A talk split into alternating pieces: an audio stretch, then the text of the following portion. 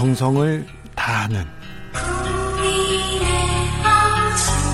국민의 방송. KBS 주진우 라이브. 그냥 그렇다고요.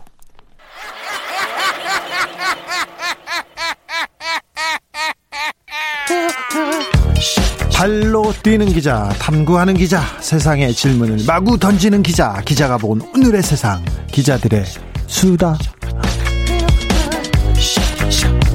라이브 기자실을 찾은 오늘의 기자는 미디어 오늘 정철은 기자입니다. 안녕하세요. 네, 안녕하세요. 잘 지내셨어요? 예, 잘 지냈습니다. 네, 그러니까 어떻게 지내셨냐고 한 주간. 지난주에 저기 가족들하고 음, 야외 수영장 갔었는데 네, 비가 왔습니다. 네, 잘했네. 네. 휴가 휴가 갔는데 비 왔어요? 네. 비 오는 날 수영 괜찮잖아요. 아, 예, 예, 뭐. 네. 애들이 쳤구나. 아, 잘못됐네. 네. 아, 오늘 어떤 소식 준비하셨어요? 아, 최근에 유튜브 뒷광고 논란이 좀 있는데요. 이 논란이 젊은 세대들한테는 가장 큰 이슈예요. 아직도. 예, 아무래도 유튜브를 많이 소비하는 세대이다 보니까. 네. 그런데 요새는 유튜브를 통해서 세상을 보잖아요. 유튜브로 기사도 보고 어떤 네. 내용도 우리는 검색 아 우리라고 하면 안 되는데 그 지금 3, 40대는 주로 포털 사이트에서 검색하잖아요, 뉴스를. 그런데 젊은 세대들 10대, 20대는 유튜브에서 검색하더라고요. 예, 맞습니다. 그래서 그런지 여기에 대한 큰, 큰 사회적 논란이 있었어요. 예, 지금 유명 유튜버들이 뭐 이른바 뒷광고 해온 사실이 알려지면서 이제 어, 논란이 됐는데 먹방이나 게임 영상 같은 거를 내보내면서 협찬 사실을 알리지 않은 거죠. 그러니까 네. 돈, 돈 받고 진행하지 않았다. 돈 받고 그러니까 네. 방송을 한 사람들이 많더라고요. 예, 그런 건데 이제 구독자 400만 명이 넘는 뭐 유튜버들, 200만 명이 넘는 유튜버 400만 명이 넘는 사람은 누구 누구예요? 네, 뭐 문복희와 보겸 채널이 있고요. 예? 200만 명대는 뭐 양팡이나 뭐 유튜버 쯔양이라고 좀 유명한 분이 있는데 아세요? 저는 다 몰라요. 저는 잘 모르는데 유튜버 보겸이란 친구가 지나가다가 예. 와가지고 사진 찍어달라고 해가지고 했는데 저는 누군지 몰랐거든요. 근데 굉장히 유명한 친구더라고요. 예, 아마 진행자보다 유명할 수도 있습니다. 아, 네. 젊은 세대는. 어, 알겠어요. 저는 유명하진 않고요. 네. 그런데요. 어, 그래서 지금 뭐 뒷광고한 그 유명 인플루언서들 관련된 뭐 기사도 되게 많이 나오면서 언론이 뭐 이런 그 유튜버들의 뒷광고를 비판을 하고 있는데요. 그렇죠. 이게 좀 사기성이 있지 않습니까? 뭐 어떤 사람은 한혜연 씨였나요? 어떤 사람은 내가 사서 써봤더니 음. 써봤더니 좋더라 했는데 음. 사서 써본 게 아니라 돈을 받고 했던 거 아니에요. 음, 네. 아니 광고비를 받고 어 저기 뭐지 광고비를 받고 뭐 프로그램을 제작했으면 광고성이잖아요. 거기에 붙여놔야죠. 네. 이거는 그러니까 이제 돈을 받고 제작됐고 네. 지원을 받아 제작됐다고 밝혀야 되는데 그렇죠. 고지를 안 해서 이제 공정거래위원회에 따르면 이게 표시광고법이 금지하는 기만 광고에 해당할 수 있다고 합니다. 네, 그래서 예, 기망이죠. 제재가 될지 안 될지도 좀 관건인데 근데 어, 오늘 가져온 이야기는 네. 예. 어, 언론이 이런 유튜버들 뒷광고를 비판하지만 사실 비판할 처지가 못 된다. 뒷광고의 네. 원조 진짜 본질은 광고 이제 언론사예요. 예, 조금 이제 차원이 좀 다른. 자, 자원이 다른 네. 뒷광고 한번 봅시다. 일단 대표적인 게 기사형 광고인데요. 그러니까 기사로 써요. 광고료로 광고로 이렇게 받으면요. 어, 광고라고 붙지 않습니까? 그런데 기사로 보면 어, 이거는 취재를 했고 사실이야. 팩트라는 그 타이틀이 붙어요. 그래서요. 어, 기사형 광고 더 비쌉니다.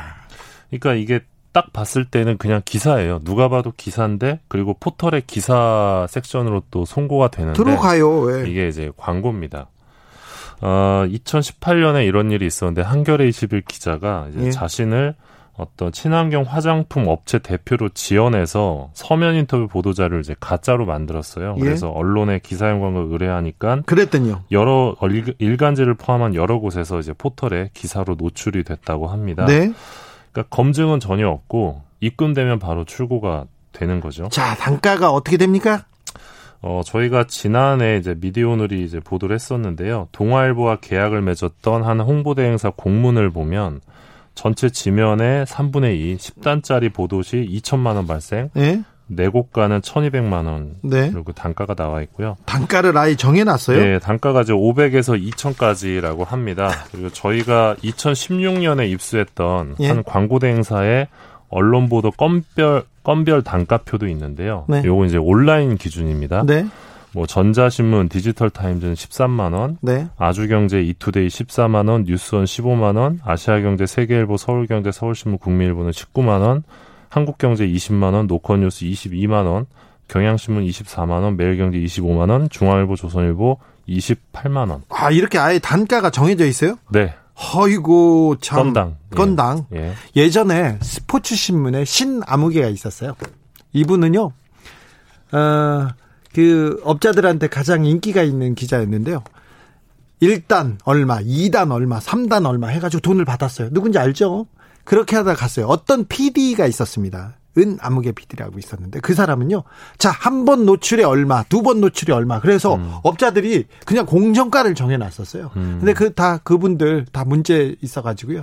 다 그 검찰에 끌려갔다 오고 감옥 앞에 가- 감옥 갔다 왔죠. 네. 다른 일로도 가시고요. 예. 예. 그 2019년에 한국 광고자율 심의기구가 판단하는 이, 이 기사형 광고가 네. 5,517건입니다. 2019년 한 해에 네. 5,517건요. 네. 이렇게 많아요? 명확하게 기사형 광고로 판단된 것만 이 정도인데. 네, 언론 관련해서는 그 비슷하면 아, 예 분류하지 않아요. 근데 네. 명확하게 예, 예. 떨어지는 것만 5,517건인데 어떤 곳에서 가장 기사형 광고 많이 냈습니까? 이게 조선일보의 기사형 광고가 976건으로 전체 18% 심의 대상 언론사 119곳 중에 압도적인 1위였습니다. 역시 조선일보는 다르네요. 예, 조선일보는 해당 기사형 광고로 이제 심의기구로부터 227건의 경고와 47건의 주의를 받았고요. 경고하고 주의를 받으면 뭐예요? 그러게요. 그다음에 뭐가 됐어야 될 거 아니에요? 네, 그 경고랑 주의를 받아도 예. 그 어떠한 경제적 처벌은 없습니다. 그냥 없어요? 경고 주의 받으면 끝이에요. 끝- 끝이에요? 자율심의기구라서 예. 강제성이 없어요. 따로 뭘, 뭘 과태료를 물거나 그런 게 없어요. 아휴. 자, 다른 다른 신문이요. 조선일보에 이어서 한국경제가 664건으로 2위, 매일경제가 622건으로 3위였는데 네. 아까 말씀드린 대로 경고와 주의만 받고 그 어떠한 처벌은 없습니다. 주로 어떤 회사들이 이런 기사형 광고 많이 냅니까? 건설업이 제일 많은데요. 건설업 이 부동산 관련된 거. 예, 맞습니다. 예. 요새 부동 그 그래서 밑에 하단 그리고 옆에 전면으로 부동산 광고가 나와요. 어디 사면 오른다. 어떻게 예. 사면 오른다. 그렇죠. 래서 기사가 비슷하게 따라갑니다. 예, 맞습니다. 어디가 좋아요. 이렇게 기사 씁니다. 예, 그런 거 쉽게 믿으시면 그렇죠. 안 어느. 음. 동네 사면 좋아요. 이렇게 이런 거요. 다 광고하고 관련된 기사입니다. 그러니까 예. 경제 기사, 부동산 기사는 일단 다 믿으면 안 됩니다. 건설업 쪽 기사형 광고가 1200, 1725건으로 가장 많았는데 가장 많이 게재한 매체 한국경제였고요. 네. 식품 음료 쪽은 상당 부분 이제 건강기능식품 이거- 효과를 홍보하는 내용이었습니다. 기사가. 네. 근데 건강기능식품 관련 기사형 광고는 이 한국 건강기능식품협회의 이 광고 사전 심의를 우회하는 통로로 이 피해가 소비자에게 돌아갈 수 있, 다 이런 지적이 있습니다. 이 저기 종편 채널에서요. 아, 나는 어떤 걸 그 어떤 식품, 어떤 약을 먹고 어, 암에서 나았어, 건강해졌어 이런 사람들 있잖아요. 그 다음에 바로 광고가 붙는 거예요. 음, 네. 아니면 그광그 업체에서 돈을 받고 그 프로그램을 만들기도 했고요. 그렇죠? 예, 맞습니다. 의료 분야 기사형 광고 정말 많네요. 예, 이거는 335건으로 위반된 것만 네. 335건 집계됐는데 조선일보가 제일 많았고요. 여기서도 예. 예. 그래가지고요 의료 광고 의사들 나오면은요 그분들 광고로 이어지는 경우가 많아서요 예. 그 의학 전문 기자를 우리 업계에서는 의학 전문 기자로 이렇게 얘기합니다. 그래서 이제 병원에 가면 네. 병원에 이제 뭐 신문 기사 난 거를 스크랩해서 그렇죠. 액자에 걸어 놓는 경우 있잖아요. 네. 다 이제 돈을 주고 구입하는 거라고 보시면 네. SBS 의학 전문 기자 한 분은요, 어, 기사를 쓰면 돈을 받습니다. 돈을 받는데, 돈을 얼마로 받고요. 그리고 음. 룸사롱 접대를 받습니다. 근데 룸사롱 접대를 받으면서 한 번 이렇게, 이렇게 카드를 긁어놓지 않습니까? 그러면 다섯 번, 다섯 번, 한 번 접대를 받는데 다섯 번 더 갈 수 있게 쿠폰을 아예 그렇게 끊어놨더라고요. 쿠폰이. 수년 전에 그걸로 문제가 돼가지고요. 예. 어, 법적 처벌을 받았습니다.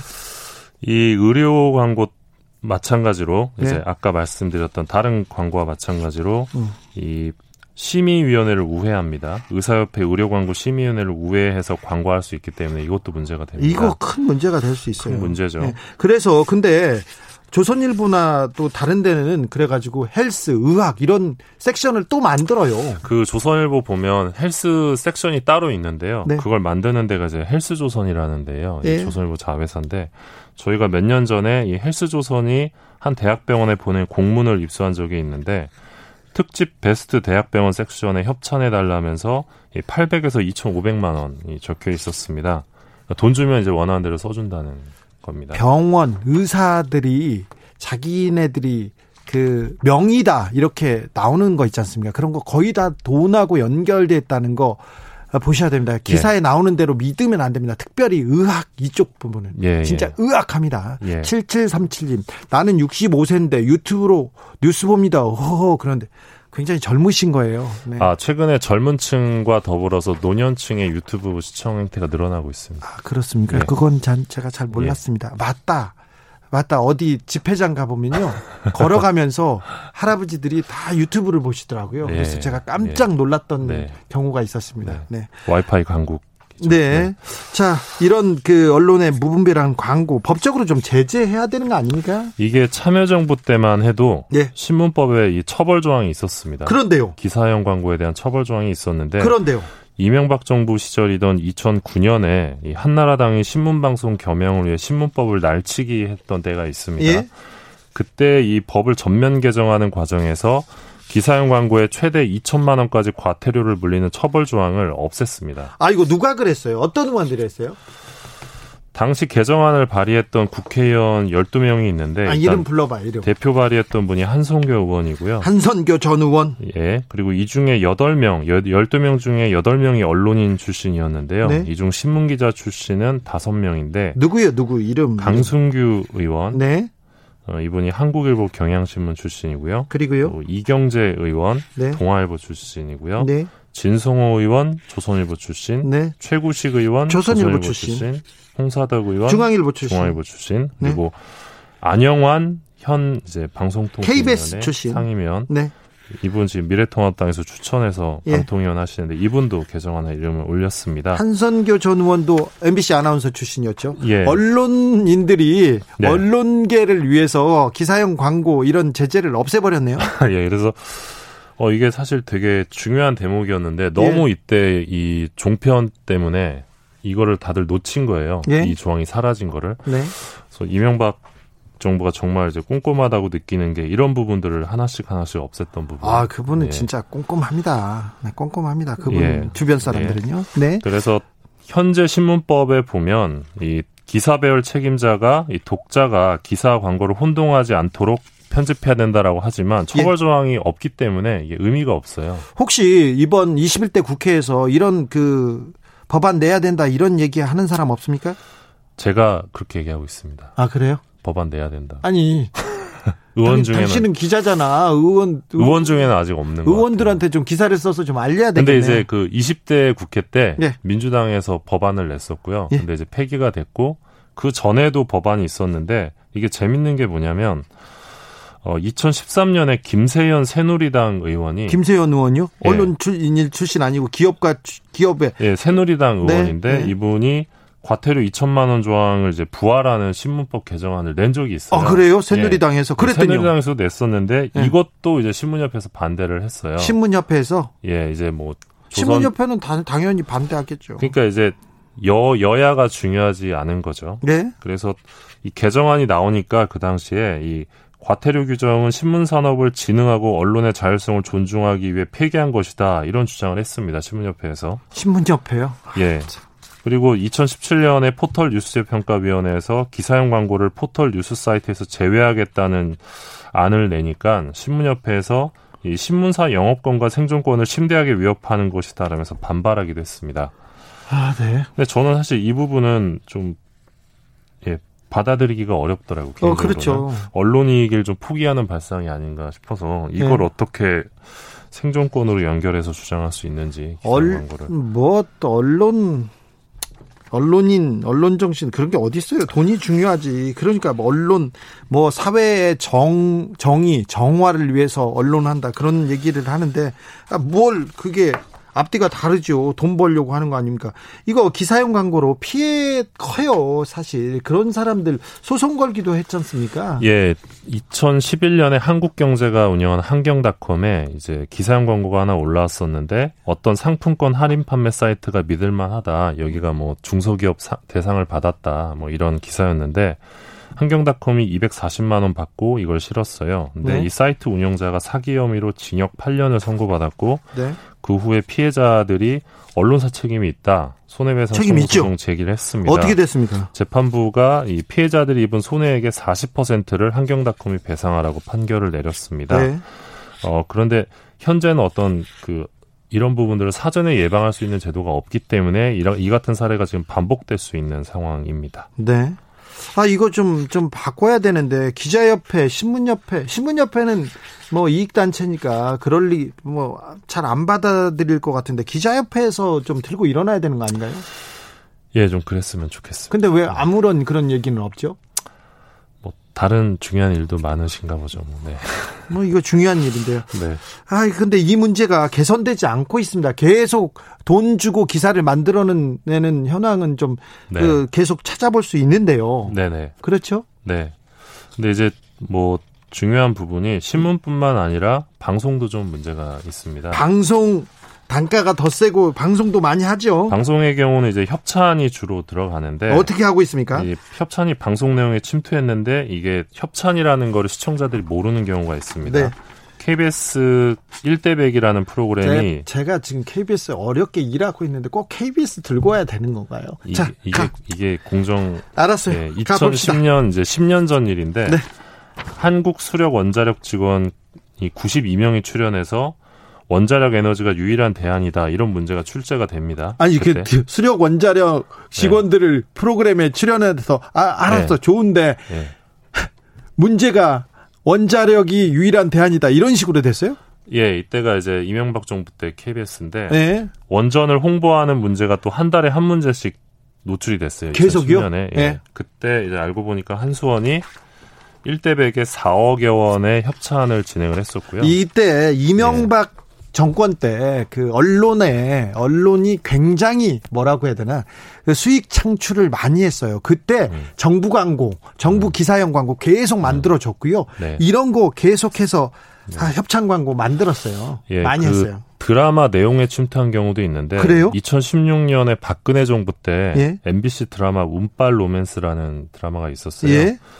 뭐 안 보셨겠죠? 예? 거기 나오는 주인공이 황정음 씨였는데 네? 어떤 공모전에 나가서 신작 게임을 소개해요. 근데 갑자기 창조경제혁신센터 건물이 등장하고 공모전 포스터에도 창조경제혁신센터가 등장을 한 거예요. 이거 얼마 받았어요? 미래창조과학부가 이제 네. 3,300만 원을 이제 MBC에 준 사례였고요. 참, 네. 그러니까 문제는 이제 시청자들 대부분 협찬이라는 걸 모르는데 더군다나 이게 다 세금이라는 거죠. 그렇죠. 네. 정부에서 신문이나 방송에 이런 광고 되게 많이 마, 아, 만듭니다. 프로그램 만들 때 협찬도 많이 하고요. 네. 어떤 퀴즈에다 이를 그 하나 넣는데 돈 내고 우리 돈이에요. 우리 세금이야. 음. 우리 세금 이렇게 막 썼어요. 거의 뭐 여론 조작의 경우도 있는데 네? 매일경제가 2015년 3월에 예. 박근혜 예. 정부 때죠. 예. 노동시장 개혁 시리즈를 썼는데 네? 3월 10일자 기사 제목이 호봉에 기댄 기성세대 양보 안 하는 강성노조가 일자리 막아. 노조를 비판 비판하는 건데요. 예, 이게 이제 고용노동부가 5,500만 원을 준 기사였습니다. 정부가 예.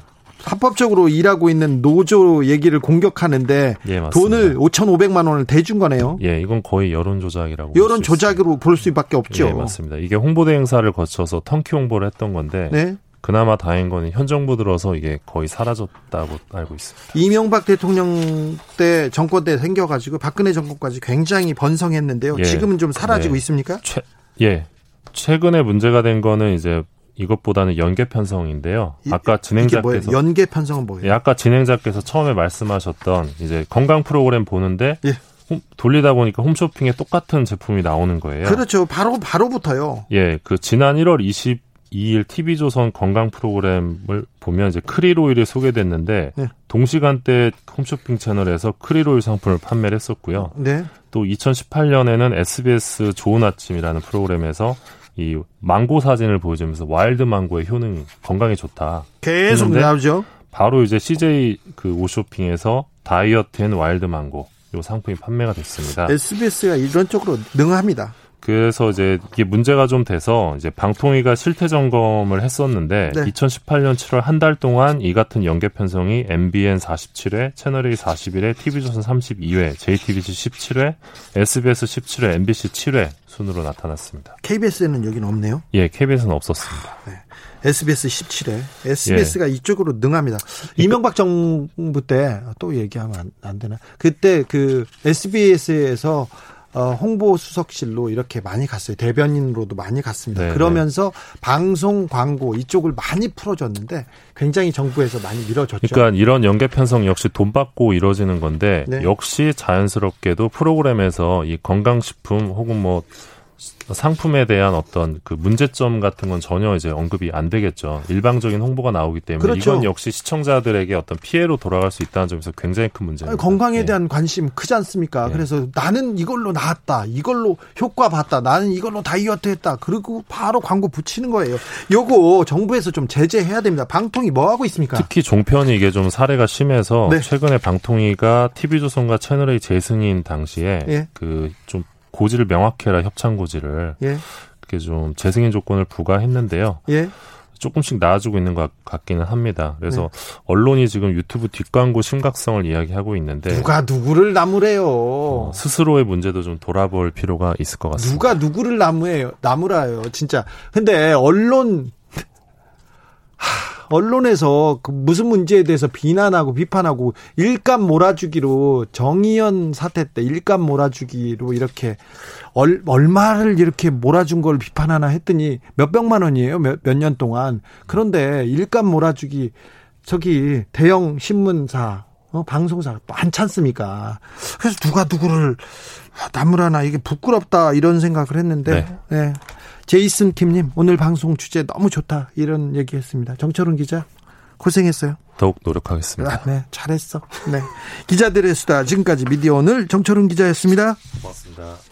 라디오 정보센터 다녀오겠습니다. 조진주 씨.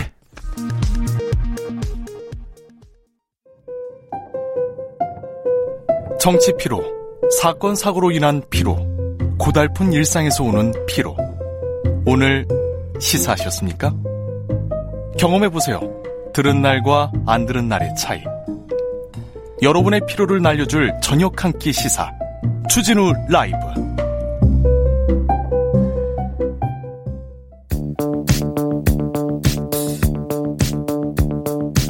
대한민국 정치의 새로운 100년을 준비한다. 21세기형 국회 싱크탱크 정치연구소 영앤 웅. 오늘은 영앤 영에서 영앤 웅으로 갑니다. 웅의 주인공은 누구일까요? 21대 국회에 보내는 고급진 정치 컨설팅 이번 한 주 뜨겁게 분석해 보겠습니다. 정치는 데이터다. 정치는 과학이다. 박시영 윈지코리아 컨설팅 대표. 안녕하세요. 데이터 박. 네, 반갑습니다. 박시영입니다. 잘 지내셨습니까? 네. 네.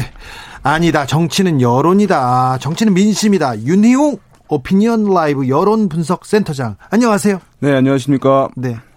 웅의 주인공은 윤희웅 센터장입니다. 인사 좀 부탁드릴게요. 네, 어, 소개하시는데 방금 네. 알겠습니다. 반갑습니다. 네. 알겠어요. 됐어요. 네. 여론조사 전문가 두 분 모시고 이번 주 여론 요동치는 여론의 눈동자 한번 짚어 보려고 합니다. 아이고 오늘 아 이번 주 여론 하, 역전하고 역전에 역전 뭐뭐 뜨겁습니다. 한국 갤럽 조사부터 볼까요? 차기 대, 대통령 선호도 조사에서 이재명 경기도지사가 이낙연 의원을 앞질렀어요. 어떻게 보십니까? 어, 빠르죠? 네, 좀 빠릅니다. 네. 예. 예상을 조금 했으나 네. 아, 굉장히 이 속도가 빠릅니다. 이게 민주당 지지율이 빠지는 거, 대통령 음. 지지율이 빠지는 것도 그렇고요. 속도가 빠릅니다. 네, 그렇습니다. 일단 어, 정치 지형이 전체적으로 보면 좀 출렁거리는 느낌이 네. 드는데요. 네. 갤럽 조사에서는 이제 자유응답 방식으로 이게 그 대선 지지도를 측정했습니다. 네. 그러니까 보기를 넣지 않고 네. 후보 이름을 불러 주지 않고 네. 여러분이 생각하기에 누가 낫다고 보느냐 예. 이렇게 물었을 때 이재명 지사가 이제 1위를 했는데 아무래도 이제 적극적인 지지층이 네. 그 이낙연 의원에 비해서 있죠. 예, 좀 두텁다 이렇게 볼 수 있는데 두텁죠. 예, 그런 측면의 영향도 있고 최근 네. 이제 과정에서 어쨌든 이재명 지사는 어, 부동산 문제나 뭐 코로나 방역도 그렇고 여러 가지 부- 부분에 대해서 좀 명확하죠. 선굴군 네. 본인만의 해법 이런 것들을 어 굉장히 강하게 어, 제시를 하는 반면에 어 이낙연 의원은 이제 전당대회 과정에서 여전히 조금 신중한 행보를 좀 해오시면서 좀 해법들에 대해서 지금 이제 여러 가지 여건이 어려움에 빠져 있는데 어, 본인만의 어떤 해법 어떻게 돌파해야 하는지 이런 부분에 대한 어, 명확한 입장을 좀 내지 못하다 보니까 어, 제가 볼 땐 이런 생각도 좀 들어요. 누가 정치인인지 누가 행정가인지 헷갈릴 때가 있다. 그러니까 실질적으로는 행정가는 지금 경기도지사는 이재명인데 네. 이재명 지사는 오히려 정치를 하고 있고 어, 정책이나 정치 부분에 대해서 좀 뭐 목소리를 내는 반면에 이낙연 의원은 지금 이제 총리를 그만두시고 정치 복귀를 하신 건데 여전히 총리 때와 같은 느낌, 어떤 리더보다는 좀 신중하게 어떤 사안들을 챙기는 정도의 모습을 보여주다 보니까 지금 이런 현상이 벌어지지 않았나 싶습니다. 윤희웅 센터장님 어떻게 보셨어요? 그러니까 대권 음, 주자들 그 대권 조사에서는 지지율의 높고 낮음보다 사실 더 중요한 것은 추세. 지지층의 경고성이거든요. 아 그래요? 예. 그러니까 어떤 이제 정치인이 내가 지지층을 가지고 있다. 근데 그 지지층이 뭐 그냥 상대적으로 지지하는 사람들도 있을 텐데 어떤 사람은 배타적 지지층을 가지고 있는 사람들이 있어요. 네. 배타적 지지층이란 건 뭐냐면 다른 사람은 안 되고 난 이 사람만 지지할 거야라고 말하는 사람들이거든요. 적극 지지층. 그렇죠. 뭐 말씀하신 데 그런 것인데 어 그런 이- 이재명 지사와 이낙연 의원들 봤을 때 이재명 지사는 이런 배타적 지지층을 가지고 있는 거예요. 적극 이재명만의 네. 지지를 선호하는 사람들. 네. 근데 이제 이낙연 의원 같은 경우는 뭐 여러 사람들 중에 이제 신중하고 하니까 가장 나을 것 같다 같아. 또 한 가지는 어, 문재인 대통령 어쨌든 전반기를 총리로서 이제 뭐 방어하는데 상당히 역할을 했기 때문에 안정감도 있고 해서 또 문재인 대통령의 지지층들이 지지를 해주고 있는 측면이 있거든요. 네. 네, 그런 면에서 봤을 때는 적극 지지, 적극성과 배타성이 좀 떨어지는 측면이 있기 때문에 경쟁이 치열하면 치열해질수록 배타적 지지층을 가지고 있는 고정 지지를 가지고 있는 사람들은 흔들리지 않는 데 비해서 이런 이제 지지 강도가 낮은 이낙연 의원의 지지층 같은 경우는 흔들릴 가능성이 높은 거, 높은 것이거든요. 자 여기서 걸겠습니다. 예. 윤희용 센터장님 여기는 와서 걸어요. 딱밤 맞고 가는 데입니다. 자 그러면 지역 적극 지지층이 이낙연은 몇 퍼센트나 있고 이재명은 몇 퍼센트나 있다고 봅니까? 자 봤을 때 지금 뭐 그냥 그냥 그 본인이 그냥 분석하기에 뭐 이건 수치가 뭐 변하는 것이기 때문에 네네, 어느 정도, 어느 정도. 지금 이제 이낙연 의원의 어, 어, 적극 지지층 같은 경우는 호남이라고 할 수가 있어요. 지금 현재. 네. 그러니까 이낙연 의원의 지지층 한 세 그룹으로 나눌 수 있는데 뭐냐면 호남 또 한 가지는 문재인 대통령의 적극 열성 지지층, 또 한 가지는 이제 중도층이라고 할 수 있는데 이 중도층과 문재인 대통령 의 적극 지지층은 그런 배타적 지지 성격을 갖는 것은 아니거든요. 그렇죠. 근데 호남 같은 경우는 아 이낙연 의원에 대한 선호가 워낙 높기 때문에 상당히 이제 배타적이고 적극적인 지지성을 가지고 있기 때문에 뭐 퍼센트로 하기보다는 이제 호남이다. 저는 이렇게 얘기할 수 있겠고 반면에 이제 이재명 지사 같은 경우는 이제 어, 10% 벽을 넘지 못했던 측면들이 오래, 오랫동안 있었잖아요. 예. 최근에 이제 또 추가적인 10% 정도가 올라온 상황이기 때문에 한 10% 내외 고정 지지층을 가지고 있는 것이라고 볼 수 있겠죠. 데이터 박 어, 이재명 지사는 그 한 70% 정도는 본인 지지율에 네 확고한 지지층이라고 봐야 돼요. 그렇고요. 예. 그리고 이낙연 의원의 경우에는 저는 한 5, 60% 정도로 봅니다. 네. 어, 왜 그러냐면 이낙연 의원은 좀 이렇게 확 뭐랄까요? 어, 저변이 좀 넓다라 할까요? 그물을 넓게 칠 수 있는 장점이 있는 반면에 이재명 지사는 좀 어, 호불호가 굉장히 갈리기 때문에 상대적으로는 좀 좁다 확장력이 그런 측면은 있는데 문제는 이제 최근에 좀 흐름을 보면 사뭇 달라요. 뭐냐면 이재명 지사를 좋아하는 분들을 보니까 민주당 지지층만 있는 게 아니라 흔히 말하는 보수층에서도 꽤 지지가 나오고 있거든요. 무당파도 나오고. 근데 보수층 지지층들이 그 역선택이 아닙니다. 아니에요? 아닙니다. 왜냐하면 아하. 일을 잘한다는 이미지가 있기 때문에 어, 진영과 사- 상관없이 저런 분이 좀 필요하다. 이렇게 보는 분들도 분명히 있습니다. 아 그래요? 네. 역선택이 아니고 네, 저는 그렇게 보지는 않습니다. 그래서 이재명 지사는 오히려 당내 경선에서는 좀 고전할 수 있는데 본선에서는 오히려 그 외연이 넓어질 가능성도 있다. 그러니까 보통 사람들의 상식과 조금 다릅니다. 좀 다른 근데 예. 박시영 대표가 지적했듯이 이게 뭐가 있냐면요. 성남시장이었지 않습니까? 근데 분당, 정자, 순회 그 잘 사는 동네, 그 소위 강남권하고 거의 붙어 있는 생활 수준과 소득 수준 그분들이 거기에서 그 동네에서 분당 지역에서 이재명 지사가 항상 이겼어요. 선거에서. 아, 그 부분, 아, 역선택이 아니다. 이거 좀, 어, 좀 새롭게 다가오는데요. 그런데 연령별로 이재명 지지층, 이낙연 지지층 좀 분석해 주세요. 예, 연령별로 보면은 저기 이낙연 의원의 경우에는 어 주로 60대 이상에서 크게 앞섰고요. 예. 이재명 지사는 어 대체적으로 보면 40대에서 예. 크게 좀 앞섰고 30대에서도 뭐 27대 17 정도로 40대에서는 31대 18로 좀 마- 많이 앞섰고 20대에서도 거의 어, 더블 스코어로 앞섰습니다. 17대 9. 그러나 60대 이상에서는 이낙연 후보 의원이 18, 이재명 지사가 8로 어, 이낙연 의원이 앞섰고 무엇보다 이제 중요한 더불어민주당 지지층에서는 이낙연 의원이 여전히 37, 이재명 지사가 28로 네. 민주당 안방에서는 여전히 이낙연 의원이 강세를 보이고 있다. 다만 둘 간의 갭이 좀 좁혀져 가고 있다. 이렇게 볼 수 있을 것 같습니다.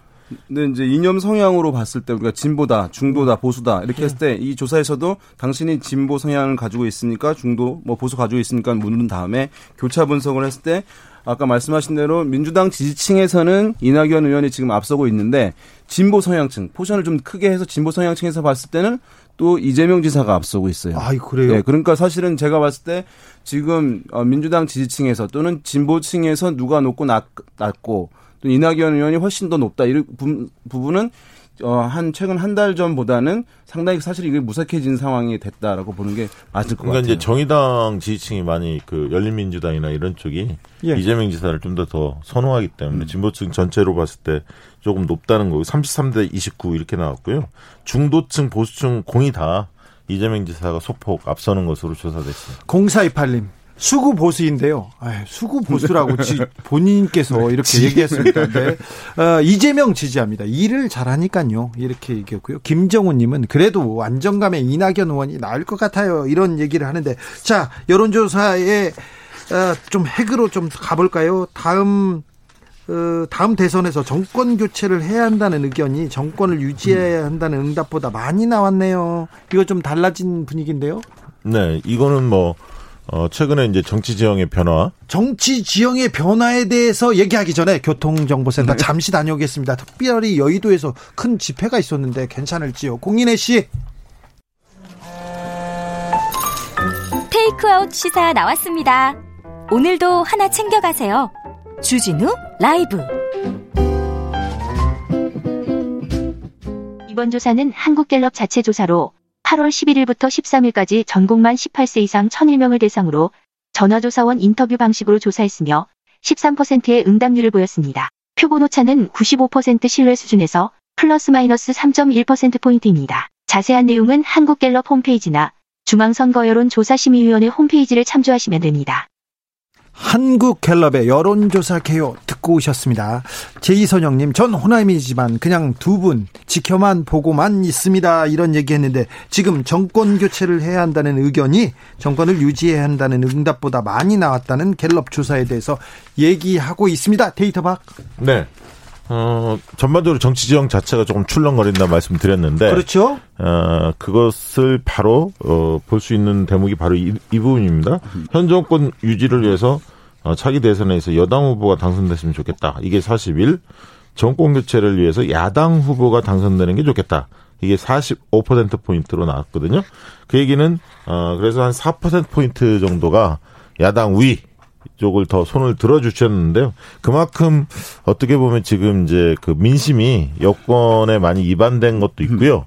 한편으로 또 견제 의식이 좀 있는 것 같아요. 우리 저 국민들은 이 견제 균형 굉장히 중요하게 네, 생각하잖아요. 그렇습니다. 지금 이 얘기는 어 여당 독주 프레임에 대한 어 경고장을 좀 날리고 있다 이렇게 보여지는데 여권에서 굉장히 이제 곤혹스러울 것 그렇죠. 같습니다. 왜냐하면 어 개혁 과제들, 민생 과제들에 대한 드라이브가 좀 필요한데 네. 어쨌든 이것을 야당을 좀 껴안고 갔으면 좋겠다 이런 의견이 꽤 있는 거거든요. 네. 어, 그 부분에 대해서 뭐 여권이 나름대로 이제 숙제를 좀 떠안았다 이렇게 좀 볼 수 있을 것 같습니다. 윤희용 센터장님.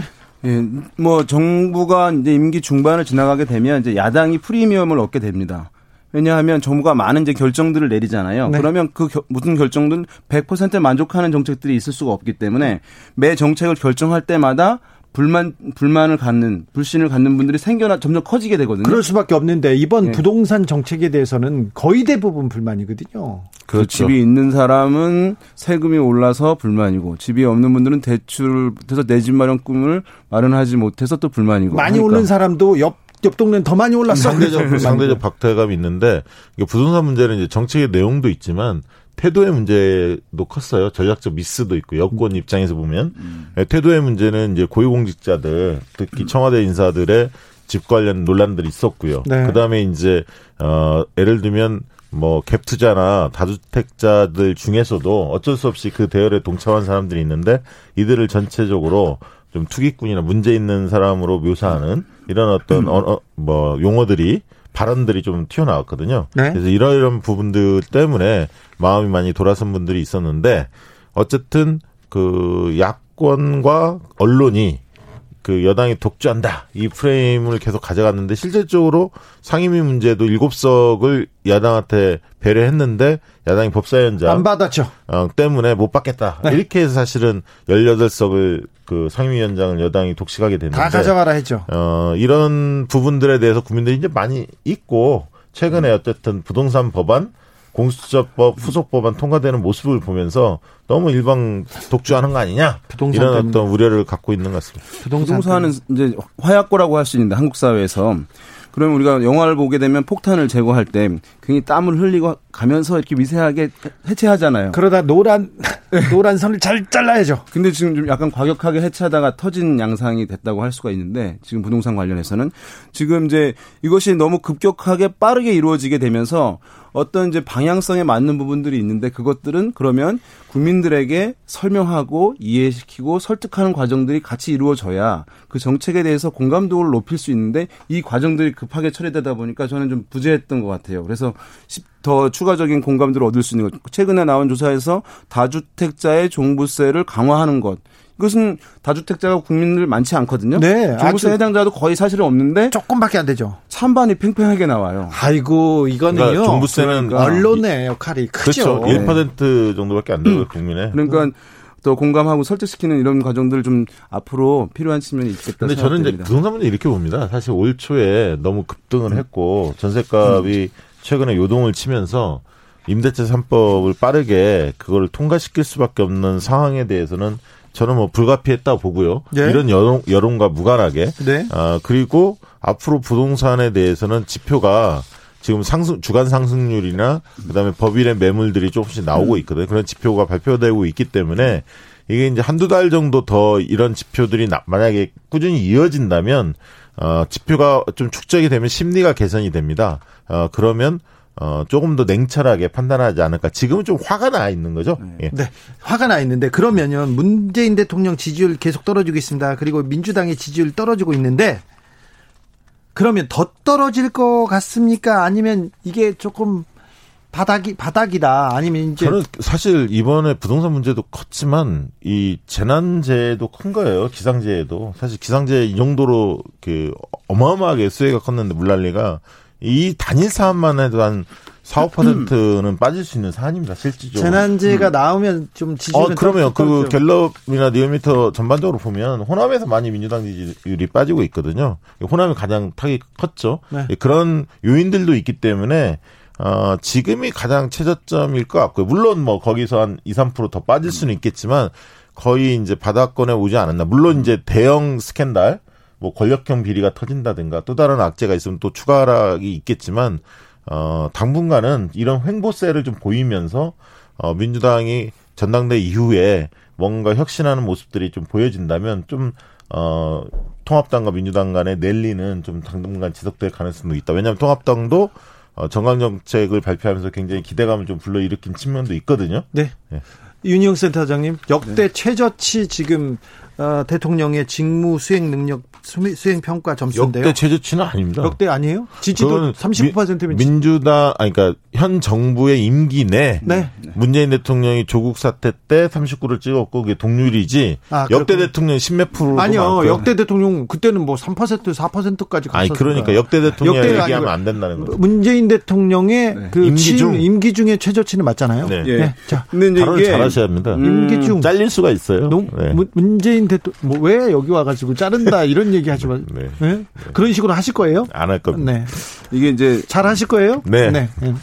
대통령 지지율이라고 표현하잖아요. 네. 사실 이것은 명확한 표현은 아닙니다. 네. 왜냐하면 대통령 지지율이라고 한다면 대통령을 지금 지지하십니까 라고 질문을 하고 그것에 응답 받았을 때 대통령 지지율이라고 할 수 있는 거예요. 네. 그런데 정당 지지율은 이제 어느 정당 지지하십니까 라고 묻는데 대통령은 대통령이 최근에 대통령으로서 일을 잘한다고 보십니까? 잘 못한다고 보십니까?라고 묻거든요. 예. 사실은 정치적 지지 성격보다는 업무에 대한 이제 평가 부분이 있기 때문에 어 이것이 이제 어 굉장히 잘한 어느 시- 시점을 기준으로 해가지고 사람들이 평가를 하게 됩니다. 네. 상대적으로. 그래서 지금은 이제 악재가 있는 그런 상황이고 코로나19 대응 때는 상당히 잘했었기 때문에 상대적으로 지금은 잘 못하고 있다라고 응답을 하는 것이기 때문에 우리가 흔히 얘기하는 국정 지지율이 이제 낮아질 수밖에 없는 국면에 있는 것은 불가피하고요.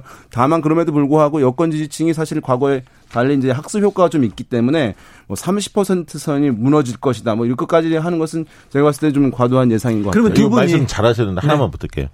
그래서 언론이 가끔 조사를 할 때 정치적 지지도라는 질문을 사실 해볼 필요가 있습니다. 저희는 가끔은 해봤는데, 그러니까 대통령의 지금 직무 수행에 대한 지지도거든요. 예. 대통령으로서 일을 잘하냐 보다 그걸 떠나서 대통령을 정치적으로 지지하느냐 이렇게 묻는 정치적 지지도를 사실 해보면 어, 윤영 대표가 얘기했던 의미를 알 수가 있어요. 그러니까 정치적으로는 지지하는데 일은 좀 잘 못해 요즘에 이렇게 얘기할 수 있거든요. 분들의 갭이 있습니다. 예. 그걸 잘 읽어낼 수 있어야 합니다. 아하, 네. 중요한 차이네요. 네, 이런 것을 잘해야 전략적 안목이 커집니다. 알았어요. 네. 잘 알았어요. 그러면 자, 그러면 대통령 지지율이 지지도가 조금 더 떨어질 수 있습니까? 뭐 수사는 뭐, 뭐 한- 국면에서는 떨어지리라고 보십니까? 저는 근데 지금 갤럽 조사 같은 경우에 이점 척도거든요. 네. 이 2점 척도는 굉장히 압박이 셉니다. 잘하냐 잘못하냐 이러면 대세 좀 평가 안 좋을 때는 대세 편승으로 쭉 가요. 네. 근데 사 4점 척도로 매우 잘한다, 대체로 잘한다, 대체로 잘못한다, 매우 잘못 이런 방식으로 물으면 지금보다 갤럽 조사보다는 대통령 지지율이 아마 좀 더 높게 나올 겁니다. 아, 어, 다다음 주에 이제 또 어, 조사기관 네 곳에서 발표를 하는데 그 조사에서는 더 높게 나올 겁니다. 윤희용 조사 선- 방식의 차이도 좀 있다. 윤혜용 센터장님도 비슷한 생각이십니까? 네 그렇습니다. 호걸님이 열린 우리당 때 생각납니다. 여론 언론머리에 휘둘려가지고 자중질환으로 망했지요. 옳은, 옳은 정책이라며 밀어붙이고 결과로 평가받아야죠. 이 얘기하셨고요. 럭저리아님은 내 생각엔 개혁이 지지부진하고 말로만 개혁하는 척 하지 말라는 지지자의 심판 아닌가 생각합니다. 이런 얘기도 했는데 자 그러면요. 자 이재명 지사의 그 지지도 그리고 이낙연 의원의 대선 지지도도 그렇게 어 의미 있게 이렇게 앞서가지는 못하고 있어요. 그러면 자 민주당 지지율이 떨어지면 그럼 미래통합당 후보가 올라가고 있습니까? 아니 그렇지는 않습니다. 그렇지는 않아요. 네. 미래통합당 그러면 그 반사적으로 이익을 보는 사람은 누굽니까? 실질적으로 여기서 지금 미래통합당의 후보는 한 명도 거론이 안 됐고요. 예, 윤석열 검찰총장은 통합당 후보는 아니잖아요. 아니죠. 예, 그렇지만 이제 통합당의 지지자들이 좋아하는 분이시죠. 어, 윤석열 검찰총장이 9%포인트 나왔고요. 상당히 좀 강력하게 나오네요. 이 정도면 최근 조사에 비하면 그렇게 높지는 않죠. 네. 어, 평균 정도 나왔다 그래도 볼 수 있을 것 같고요. 3위는 계속 지키고 있으니까. 그렇습니다. 이제 국민의당 안철수 대표 3%, 무소속이죠. 홍준표 의원 2% 이렇게 조사가 됐습니다. 지난번에도 저희가 그 대권 주자로 윤석열 총장에 대해서 얘기한 적이 있었지 않습니까? 그렇습니다. 어, 대검에서 강력하게 저, 저한테 항의해 왔습니다. 뭐라고요? 총장은 검사일 뿐 정치인이 아니다. 그래서 대선에 나갈 생각도 정치권에 나갈 생각도 없으니 여론조사에서 이름을 빼고 거론하지 말아달라고 저한테 근데 이제 강력. 갤럽은 어쩔 수 없죠. 왜냐하면 보기 항목을 넣은 게 아니라 자유응답을 받았기 때문에 어쩔 수 없는 거고요. 그런 걸 밝힙니다. 저희가 네. 밝힙니다. 네, 그러니까. 지금 보면은 이 조사에서 주요한 후보 다섯 명이 이제 했, 나왔는데 방금 말씀하신 윤석열, 안철수, 홍준표 이 세 분 같은 경우에는 미래통합당 소속이 아니잖아요. 네. 그것이 이제 한 가지 특징이고 이제 윤석열 총장이 어쨌든 안정적으로 보수에선 1위 하는 조사 결과들이 계속 나오고 있어요. 그러게요. 예. 근데 이제 이것이 보면은 아, 인물이 없던 상황에서 유력한 사람이 나타났기 때문에 보수 진영에는 기대감을 주는 효과가 분명히 이제 있을 텐데 그러나 이것이 또 한 가지 주는 어, 부정적인 효과가 있어요. 미래통합당에. 뭐냐 하면 조사, 조사하는 이제 합이 100%니까 누가 몇 퍼센트를 가져가게 되면 그만큼 이제 포션이 줄어드는 거예요. 그렇죠. 그러면 미래통합당의 내부에 있는 인재들, 주자들이 있잖아요. 후보들. 지금 뭐 오세훈 후보도 있고 유승민 후보도 있고 원희룡 후보도 뭐 있는데 홍준표 대표 예. 왜, 왜 빼요? 그분은 미래통합당 내부에 있는 게 아니잖아요. 옆에 그죠? 있잖아요. 옆에 아, 예. 있잖아요. 근데 나경원 전 대표 아, 이름 없습니까? 네. 그래서 없어요. 이제 경쟁을 열심히 하더라도 이분들이 지지율을 끌어올리기가 상당히 어려워요. 왜냐하면 외부에 있는 사람들이 한 10% 이상을 가져가 버렸기 때문에 네. 그런 면에서 봤을 때 고민도 어, 야당에 함께 안겨주는 현상이다 이렇게 그렇습니다. 보겠습니다. 이게 통합당 입장에서는 굉장히 지금 고민에 빠질 겁니다. 아까 이제 그렇죠. 세력 선호도 차기 야당을 찍겠다는 게 더 높긴 했습니다만 인물이 마땅치 않다는 숙제를 떠안고 있고요. 윤석열 총장에 대해서는 버리기도 아깝지만 그렇다고 윤석열 총장한테 올인하기에는 부담-. 굉장히 부담, 네. 부담이 크죠. 예- 예를 들면 지지도 계속 유지될지 그리고 뭐 도덕성이라든가 여러 가지 문제가 없는지 등등을 좀 따져봐야 하기 때문에 고민이 많을 것 같습니다. 자, 정치연구소 영앤웅입니다. 그런데 청와대 개편이 일단락됐습니다. 이번 이번 개편 박시영 대표는 비서실장 그리고 수석 3명 정도는 교체된다 이렇게 예측했는데 노영민 비서실장 사표 반려됐습니다. 어떻게 보셨어요? 저는 사실은 한꺼번에 되지는 않을 거라고 보긴 했어요. 그렇죠. 왜냐하면 이제 수석들이 많이 교체가 되면 어 비서장이 당분간은 좀 필요하거든요. 그렇죠. 순차적으로 될 거라고 네. 생각했는데 국정 공백이 있기 때문에 순차적으로 될 줄 알았는데 유임이라는 표현을 쓰기 때문에 네.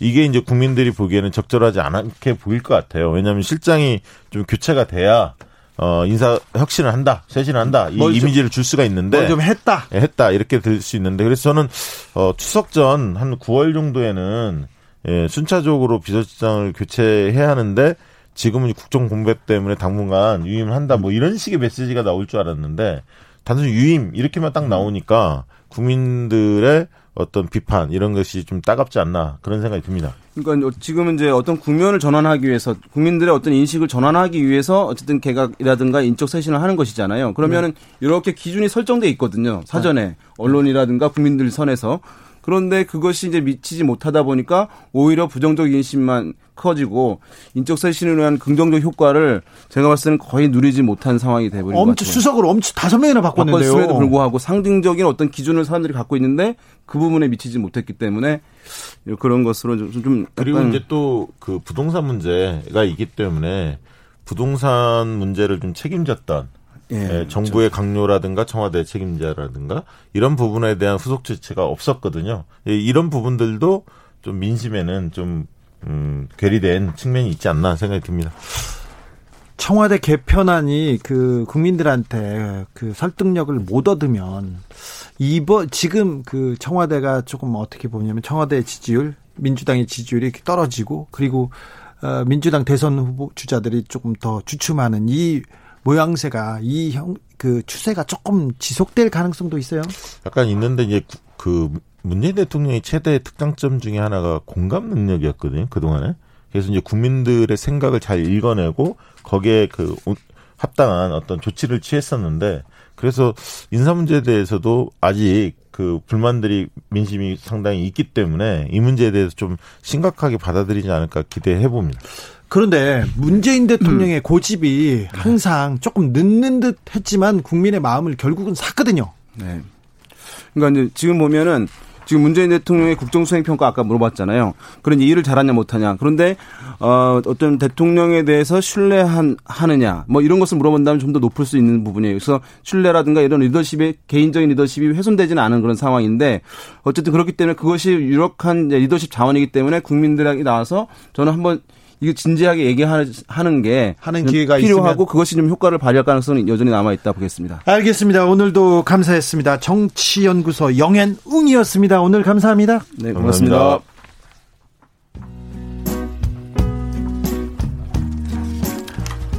아, 주진우 라이브 마칠 시간입니다.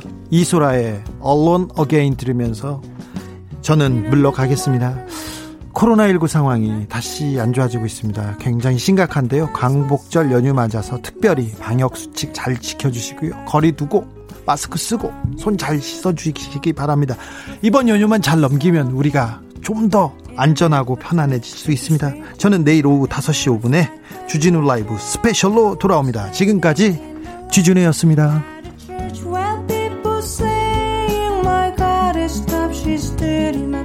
Point in us remaining. May as well go home as I